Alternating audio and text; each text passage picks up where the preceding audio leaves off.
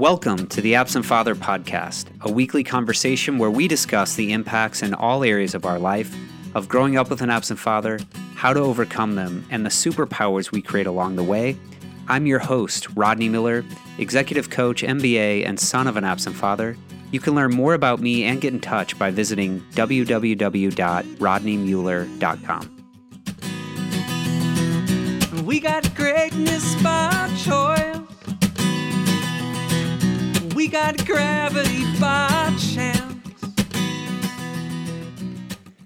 Hello, and welcome back to another episode of the Absent Father podcast. This is kind of a teaser episode for season two of the Absent Father podcast, which I am working on now. And I, you haven't heard from me in a while because I felt like I ran out of things to say, and I'm really excited to hear your stories, uh, to share other people's stories about growing up with an absent father, their impact, how they overcame it, uh, and all the things along the way. Um, I'm very excited. I've met a few of you. I have some people lined up uh, with some very, very inspiring stories. So I can't wait to share those with you. But as I was preparing for season two, I had this experience that I wanted to share with you. So, uh, back in February of this year, our car was stolen. Uh, we had a uh, Honda Pilot, and uh, you know it was a normal night. Uh, my wife was out of town, and I woke up in the morning. And uh, the previous night, I had parked my vehicle in the the back parking area that we have in our alley and I wake up and go outside to uh, drink some coffee on the porch, and I noticed that my car wasn't there. So I I figured that it was probably just a uh, maybe somebody had parked it somewhere else, or maybe you know did I borrow it to somebody? I, you know all these things going through my mind, except for the fact that, huh, maybe my car was stolen. So Anyway, to make a long story short, the car was stolen. Um, apparently, we had left it unlocked, and there was a key that we didn't know about in the glove box. And so somebody drove it around uh, for a few hours and then ultimately crashed it a bit later, um, but totaled the vehicle. So it wasn't all bad because uh, the car was older and we got plenty of uh, car insurance money to, to replace it with a new vehicle. And that's the part that I want to talk to you about because uh, we ultimately just purchased a new vehicle. But the process to get there took about eight weeks, uh, of which time I didn't have a vehicle. And it was, I realize now, totally crazy. I was a completely obsessed, kind of crazy person as we looked for a new vehicle, and I, I really hated the entire process. So, thought I'd share that with you today. And it was about six weeks into the car search process that I really realized that I was um, making this a lot harder than it needed to be. And I started to think about um, why that was. But first, I just want to share with you a little bit about, you know, I decided that I need a new car. And I want to share with you a little bit of the process that occurred for me and all the different ways that my mind thought and all the different options that we looked at. So, first of all, I thought, wow, this is an opportunity to um, get a vehicle that I really like. I, the other one was much older and I didn't really like it anymore. I didn't enjoy driving it. So, we had been wanting this fancy yet used Audi Q5. It's a SUV, very fancy. I've never had a fancy car like that. And we go look at some of these cars. We really like them, but we're not buying new, so we're looking for the perfect used one. And when I buy pretty much anything, I reference the Consumer Reports. I love Consumer Reports. Uh, my mom taught me about Consumer Reports when I was younger, but I really realized it's like it's like the only thing that kind of takes the crazy about a purchase out of my brain and helps me to um, allow myself to at least move forward in the buying process.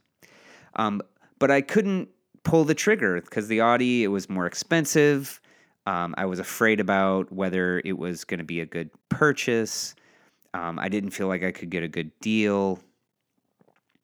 So then, uh, going from you know spending on the more expensive side, that well, I'll just take all the pressure off and buy something that I don't really like, but is much cheaper.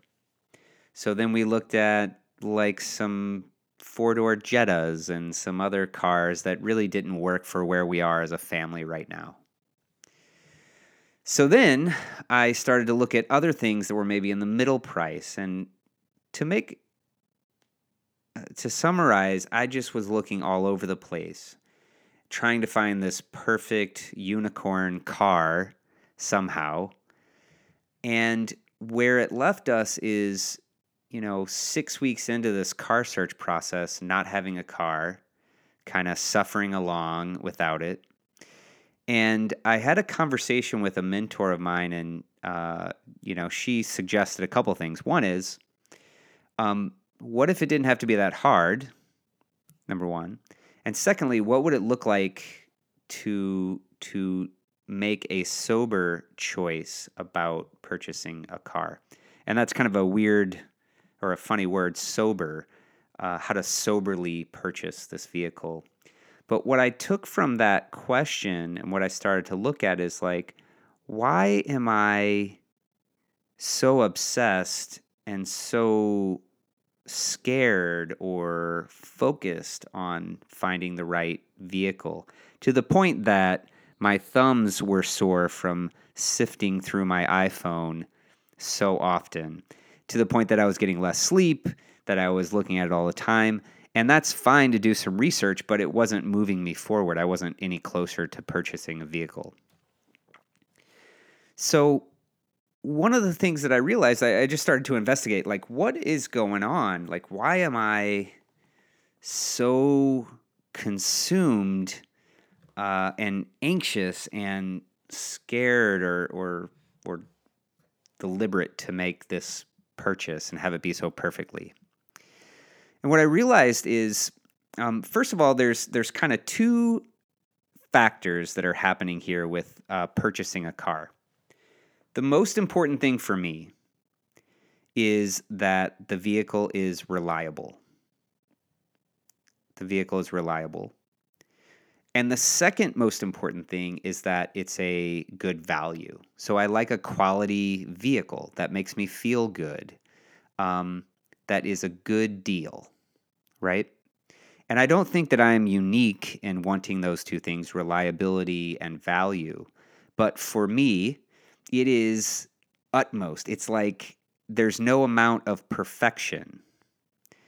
And so I started to think about how is this related to uh, why is this so much why is there so much extra energy in this for me um, and particularly for me as the son of an absent father and you know when it comes to almost anything as a as a coach and a and a healer um, and a sort of a amateur philosopher i suppose i'm always thinking about what is going on internally that has me reacting this way or acting a certain way. And when I thought about reliability, um, and by the way, I just bought a, a scooter because I hadn't had a car yet. And then the scooter that I bought, uh, a really cool Vespa, it, it stopped working. And I was really sad about that. Uh, not because the scooter wasn't working, because it's just I had felt let down. And suddenly it occurred to me that I crave reliability. And I really crave, I certainly crave reliability in people. I crave reliability in the food items that I order or the restaurants I go to. That's why I love to go to the same one because I know it's reliable to satisfy me. And when I was thinking about this major purchase of a vehicle and when I, you know, it represents freedom for me and and it was important for me that it be reliable. And there's nothing uh, worse than imagining getting into my car uh, to leave somewhere or to get into my car to go somewhere, and then that that thing that I rely on in a very particular way, that it would let me down. And then it suddenly occurred to me, wow, of course, I would be really focused on things that I rely on being reliable. And I would be really sad or scared when they let me down. And obviously, um, you know, and I, think as we've talked about this podcast and a lot of things that that I've experienced, and I, I hope that you have resonated with both the the challenges and the superpowers that come from that experience, is that um, at the core we we kind of there's this pain inside, and certain things randomly trigger it or, or certain things in our personality we, we want to avoid and we just kind of count that as because that's who we are. Um, and once again, I realized that I really value reliability in a car because when I'm sort of wired to avoid things that are unreliable because unreliability is painful. And of course, my absent father, who was, you know, unreliable to the point of being gone before I was born, uh, that's that's painful to relive. So why not figure out how to find things that are reliable? Uh, which is why I was delighted that uh, my wife really, really wanted a Toyota 4Runner, which is one of the most reliable vehicles ever made. And uh, so we are happy that we got, we ultimately soberly chose uh, a Toyota 4Runner and we love it. She loves it, absolutely loves it. Um, so that's the that's the thing I wanted to share with you mostly the reliability piece. The value part I think was also really interesting because this comes up around major purchases and there's a lot of anguish and a lot of resistance. And even though I really wanted a car, I didn't want to buy one. I hated the process of going to the dealer. I hated the process of the uncertainty of whether the car was going to be reliable and whether it was going to be a good value. And so the last thing that I want to share is this whole value piece. And uh, one of the things that I was noticing, even with this car, is that I do this pretty much with everything in life. I do this when I buy a computer, I do it when I buy a phone, I do it when I buy um, pretty much anything uh, my my wife is like, we should get our daughter a bicycle, and I was like, uh, instantly went to this place of now I need to research like the best value bicycle and the most reliable one. And that's not a bad thing, except for when uh, you're researching to the point of sore thumbs and you can't pull the trigger on on purchasing something that you love. So this value thing, I realized that I am I'm in some ways overly focused on value. Um, like I have to get the the best deal, extract the most, the best possible value out of something for the least amount of money. And as I thought more deeply about that and thought, oh, maybe there's a different way to look at this. Maybe I could, uh, maybe it would be okay if the dealer made a couple hundred dollars on the vehicle. After all, they're in the business of selling cars and any other business, I would be like, it's, you know, I would expect that you would make some money in that process. So, what I realized though is that what I'm asking myself to do when I go to buy a vehicle is I'm asking myself to exchange money, a lot of money, which, you know, as we've talked about in earlier episodes, money to me um, from that wounded self really represents safety. Money represents safety. The more money I have, the more safe I feel. The less money I have, the less safe I feel. So in this case, I'm being asked to give up some safety in exchange for something I'm not sure is reliable or I'm not sure is going to give me um, a good value. And so, with those fears, I, I'm afraid to let go of this perceived safety with money. And I'm really wanting to avoid being let down, those two forces interact to really make it painful at best, and at worst, slow me down or keep me stuck when it comes to um, buying something that I want and making a choice about having the car that I want. And in this scenario, it was hilarious. I was like, wow, these two things were keeping me stuck in such a way that I was suffering, which, you know, I, I know how to suffer, but I was suffering without a car because of this these two things. And what I realized is that um, maybe it doesn't have to be so serious. Uh, you know, I'm not choosing a father here. I'm just choosing a car.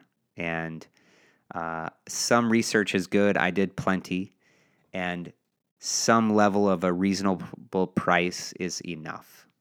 So I wanted to share that with you. I, I hope I'd love to hear what you heard in that for you. You're welcome to email me at me at rodneymiller.com.